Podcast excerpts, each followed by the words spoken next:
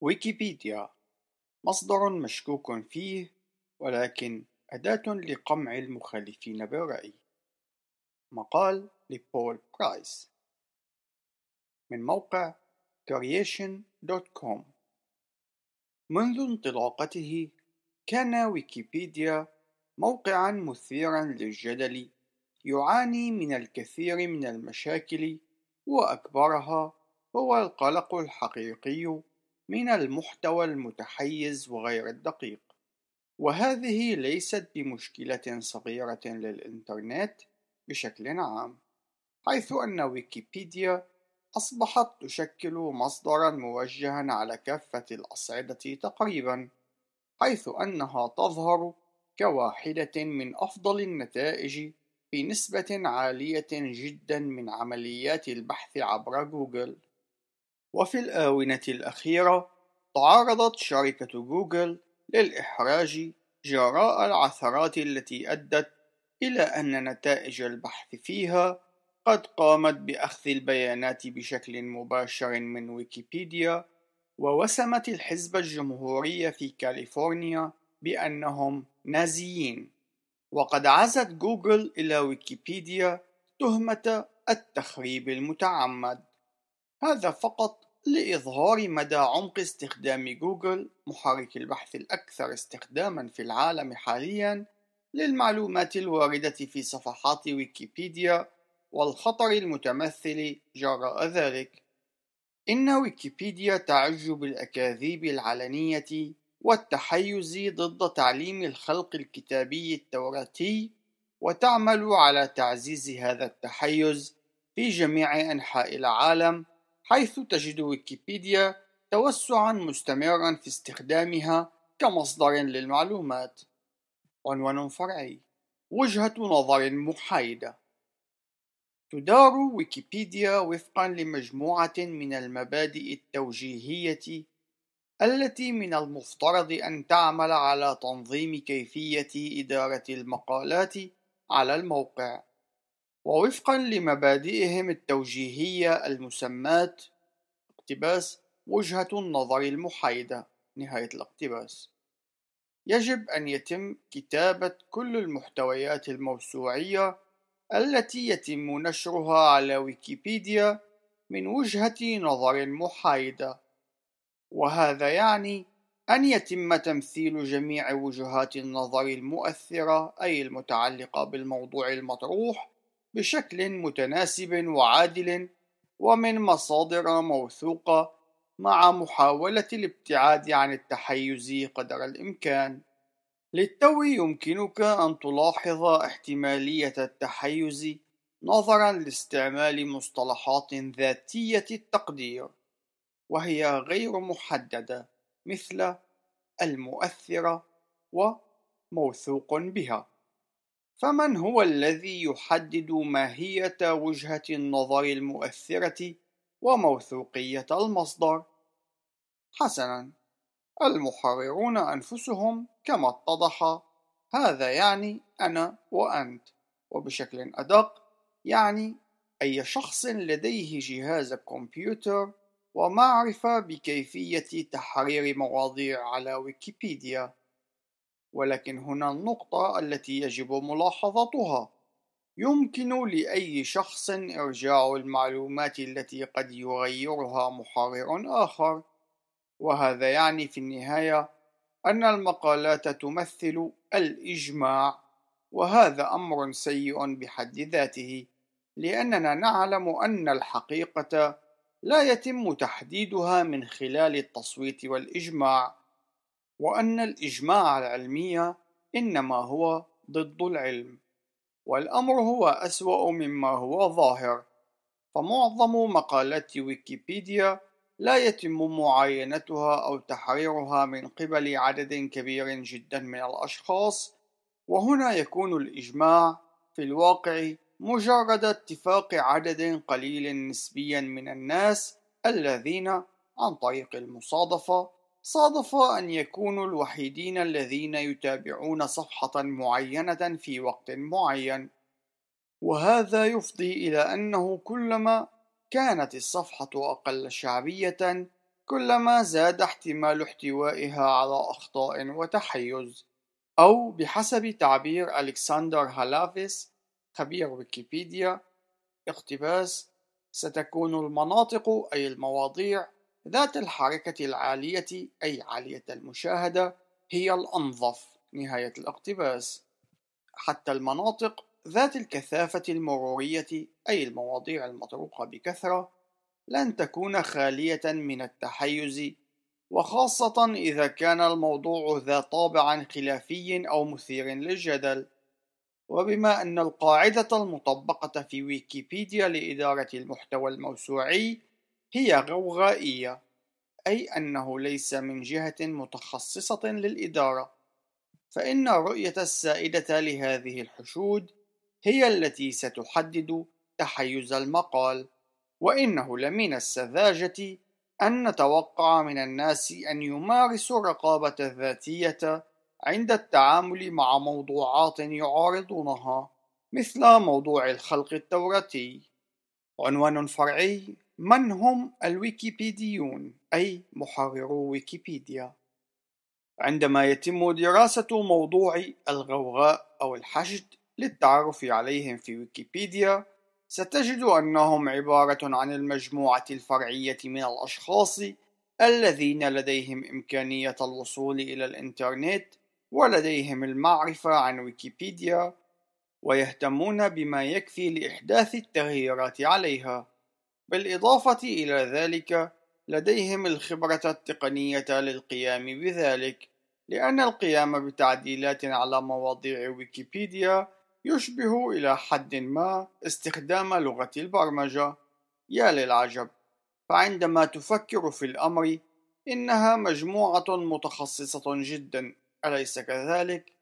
وهل نتوقع أن تناسب تلك المجموعة كل الفئات العمرية؟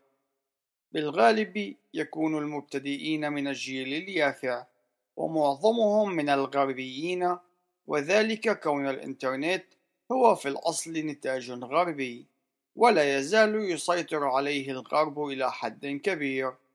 وكانت توقعاتي صحيحة بالنسبة للثراء حيث أظهرت دراسة أجريت في العام 2010 تتعلق بالمحررين في ويكيبيديا أن أكبر عدد من المحررين هو في الولايات المتحدة بنسبة 20% تليها ألمانيا بنسبة 12% وروسيا 7% والدولة الوحيدة التي كان لها موقع في ترتيب الدول العشر الأولى هي الهند 3% وهي بالطبع متأثرة بشكل قوي بالغرب كنتيجة للاستعمار البريطاني التاريخي هناك 59% من المحررين تتراوح أعمارهم بين 17 و 40 عاما فإن كان محررو ويكيبيديا يميلون لأن يكونوا من الشبان الغربيين فما هي التحيزات التي نتوقع العثور عليها؟ نحن نعلم أن الشبان في الولايات المتحدة الأمريكية يميلون بشكل متزايد إلى التخلي عن الدين وهذا الميل هو أكثر شدة في أوروبا والتي توصف بأنها في مرحلة ما بعد المسيحية والاتجاه السائد بين الشبان في الولايات المتحدة هو قبول الداروينية ورفض الخلق الكتابي وهذا وفقا لتقرير مركز بيو للأبحاث وفقا لمراسل واحد اقتباس إذا سألت شابا أمريكيا كيف نشأ الإنسان فمن الغالب أنك ستحصل على إجابة لا علاقة لها بالله نهاية الاقتباس. عنوان فرعي تحيز تحيز تحيز. هذا كله يجمع ليعطي حقيقة صارخة ومحزنة بأن ويكيبيديا وبشكل مرجح تكون مصدرا ميؤوسا منه وغير متوازن بشكل رهيب في المقالات التي تتعامل مع كل من مواضيع الله والدين وعلم الخلق الكتابي.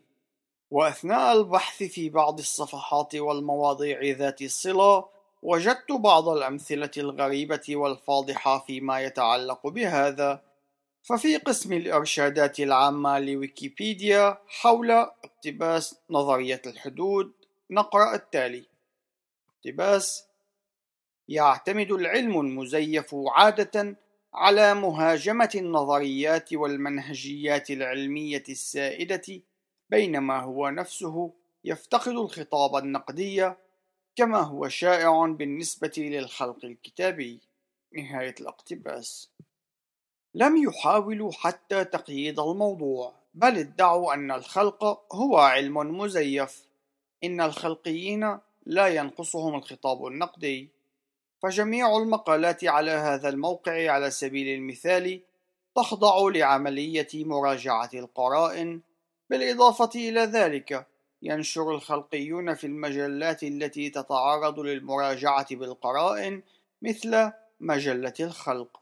ويذهبون إلى الجلسات المشتركة مثل المؤتمر الدولي حول الخلق حيث تجادل الأفكار وتناقش بالإضافة إلى طرق أخرى. كما أن الخلقيين ينشرون في الدوريات العلمانية التي تتعرض للمراجعة بالقرائن أيضا. إن ويكيبيديا وبشكل علني وصارخ تقوم بتصنيف نظرية الخلق في الكتاب المقدس على أنها علم مزيف. اقتباس إن علم الخلق هو علم مزيف يحاول وضع الحقائق العلمية في إطار يوافق الكتاب المقدس وينظر إليه علماء الأحياء المتخصصين على أنه غير علمي وحتى على أنه زيف خادع ومضلل ويحمل عواقب تعليمية ضارة للغاية. نهاية الاقتباس. إن هذا المستوى من التحيز والتحريف يكاد يتجاوز حدود الكلمات ومن المؤسف أن يصدر هذا عن مصدر المعلومات الأكثر استخداما على الإنترنت ولكن هذا الواقع الذي يجب أن نتواجه معه في القرن الواحد والعشرين. فالكلمات التي تم تقديمها هنا تشير إلى عدم وجود أي علماء متخصصين يدعمون ويشاركون في علوم الخلق. وهذا ادعاء خاطئ تماما. عنوان فرعي الأيديولوجية هي محفز كبير. وفقا لسياسة ويكيبيديا المتعلقة بالحيادية يجب ألا تأخذ المقالات جانبا معينا إنما أن تقدم الجوانب كافة بشكل منصف وبدون تحيز تحريري. وهذا يجب أن ينطبق على ما تقوله وعلى طريقة قوله. ومع ذلك وفقا لدراسة من عام 2007 كانت الأيديولوجية من بين الدوافع الأكثر شيوعا لتحرير مقالات ويكيبيديا. ومن الواضح أن هنالك تضاربا كبيرا في المصالح إذا كان الناس عادة يقومون بإجراء تعديلات على ويكيبيديا لدوافع أيديولوجية وهذا يناقض سياسة الحياد المعلنة في ويكيبيديا. وكما هو متوقع فإن النتيجة هي انتشار التحيز في المقالات التي تنشر على الموقع. إن الرد المناسب على هذا الموضوع يتضمن شقين. أولا ينبغي على المسيحيين والمؤمنين بالخلق الكتابي أن يمارسوا ضغطا كلما أمكن ضد التحيز الواسع الانتشار على ويكيبيديا. وتنبيه الآخرين إلى وجوده وإلا كيف يمكننا أن نأمل في رؤية تغير إيجابي؟ ينبغي أيضا على المسيحيين المشاركة في النقاش عبر الإنترنت من خلال المشاركة في تحرير مقالات ويكيبيديا لإزالة حالات التحيز الواضحة ولكن دون محاولة تقديم تحيز مؤيد للمسيحية في النص الذي نقدمه كبديل من ناحية شخصية قمت بإثارة ضجة في ويكيبيديا حول صفحة السيرة الذاتية لجوناثان صرفاتي بما في ذلك اقتباس تشهيري من أوجيني سكوت حيث تم الادعاء بأن كتاب اقتباس لحظ التطور اثنان نهاية الاقتباس هو عبارة عن اقتباس عينة بدائية للدعاية نهاية الاقتباس. ولاختصار القصة الطويلة انتهى بي الأمر بأن حضرت لأجل غير مسمى على الحساب المستخدم. وقال أحد محرري ويكيبيديا التالي وهو اعتراف واضح وصريح بالتشهير والتمييز الهادفين. اقتباس لا يوجد أي فرصة في أن ويكيبيديا ستتعامل مع العلماء الكاذبين الذين يؤمنون بأن كل شيء قد خلق في سبعة أيام حرفية منذ عشرة آلاف عام بنفس الطريقة التي نتعامل بها مع العلماء الحقيقيين علماء الفلك الفيزيائيين الجيولوجيين علماء الأحافير وسواهم. الذين لديهم أدلة قوية على أن الأرض أكبر من ذلك بكثير. نهاية الاقتباس. بالتأكيد هذا التعليق يظهر جهلا بالحساب التوراتي عينه لأن الله خلق في ستة أيام وليس سبعة أيام. بالإضافة إلى ذلك لقد وقع بمغالطة ليس من اسكتلندي حقيقي. من خلال التأكيد على أن العلماء الخلقيين ليسوا علماء فعليين. ثانيا يجب أن يفهم بشكل واضح أن ويكيبيديا ليست مصدرا جيدا للمعلومات وخاصة في المواضع الأقل شهرة والمواضيع المثيرة للجدل. هذا لا يجعل منها عديمة الفائدة. فعلى سبيل المثال لقد وجدت ويكيبيديا مصدرا جيدا للمصادر الأخرى. في بعض الأحيان يمكن أن يكون هذا طريقا مختصرا رائعا للعثور على الصفحات والأوراق البحثية والكتب ونحوه. مما يتعلق بالموضوع محل الاهتمام. مرارا وتكرارا تم توثيق وجود معركة مستمرة في الأوساط الأكاديمية وفي وسائل الإعلام لمحاولة إسكات كل الأصوات المعارضة للداروينية. ولأن ويكيبيديا تقاد بالإجماع أي حكم الأغلبية وهو ما يعرف حاليا بحكم الغوغاء فإنها تعاني من جميع المشاكل التي عادة ما تعاني منها أنظمة الحكم المشابهة مثل استبداد الأغلبية حيث تعمل هذه الأغلبية ضد مصالح الأقليات. إن المشاكل التي تعاني منها ويكيبيديا هي مجرد عارض من أعراض الصراع الأكبر المستمر منذ فترة تسبق تواجد ويكيبيديا نفسها. وبمعونة الله دعونا نقوم بدورنا بتقديم والدفاع عن الحقيقة التي يحملها الكتاب المقدس وإنجيل يسوع المسيح للعالم وذلك بكل وسيلة ممكنة. انتهى المقال. ولنعطي المجد لله دائما.